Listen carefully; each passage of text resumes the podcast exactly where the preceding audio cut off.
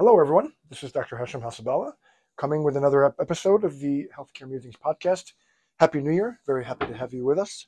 Um, wanted to talk about a major change with respect to the rules uh, governing Medicare Advantage plans. Uh, for those who don't know, Medicare Advantage plans are private insurance plans that purport to provide everything that traditional Medicare uh, issued by the government can provide and more. Uh, and uh, it is purported that it's um, cheaper and better than uh, traditional Medicare. And for a long time, you know, as a physician advisor and an appeal letter writer, we've been I've been battling um, Medicare Advantage plans with respect to their denials and the fact that they have different standards uh, compared to traditional Medicare.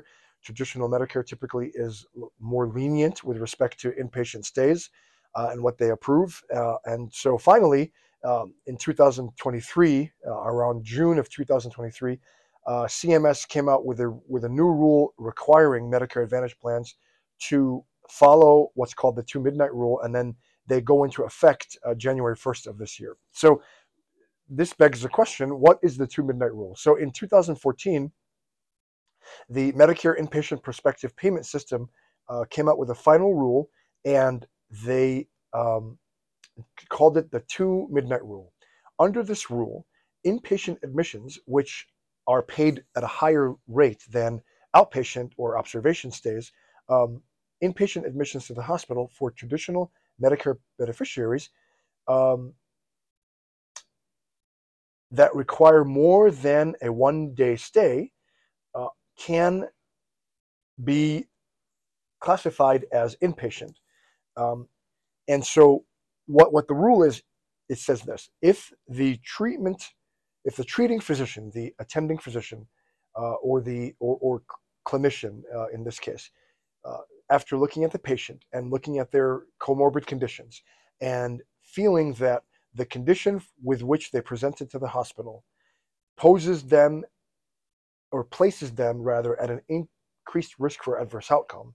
And the clinician reasonably expects the patient to stay more than two midnights in the hospital um, then that and they will be receiving hospital level services such as IV antibiotics, IV fluids, uh, continuous infusion medications, then that stay is classified as an inpatient stay, and the hospital will get higher reimbursement.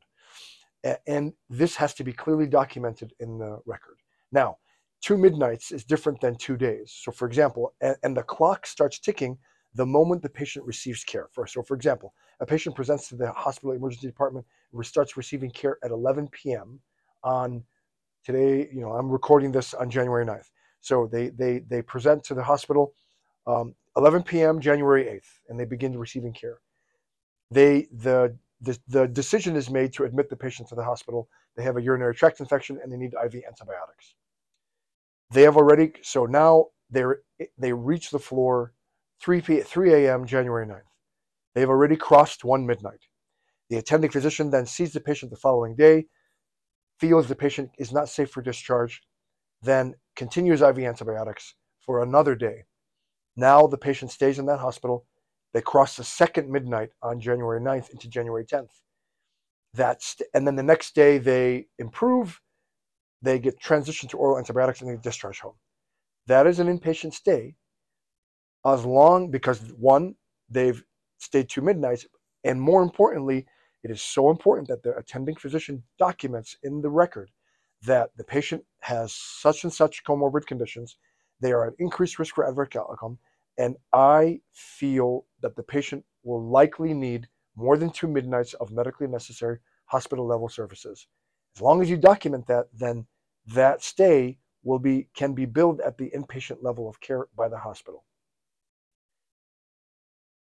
Usually, this was only for traditional Medicare patients. Medicare Advantage had their own rules used using different uh, criteria and you know, like Milliman Care Guidelines or InterQual, depending on the company.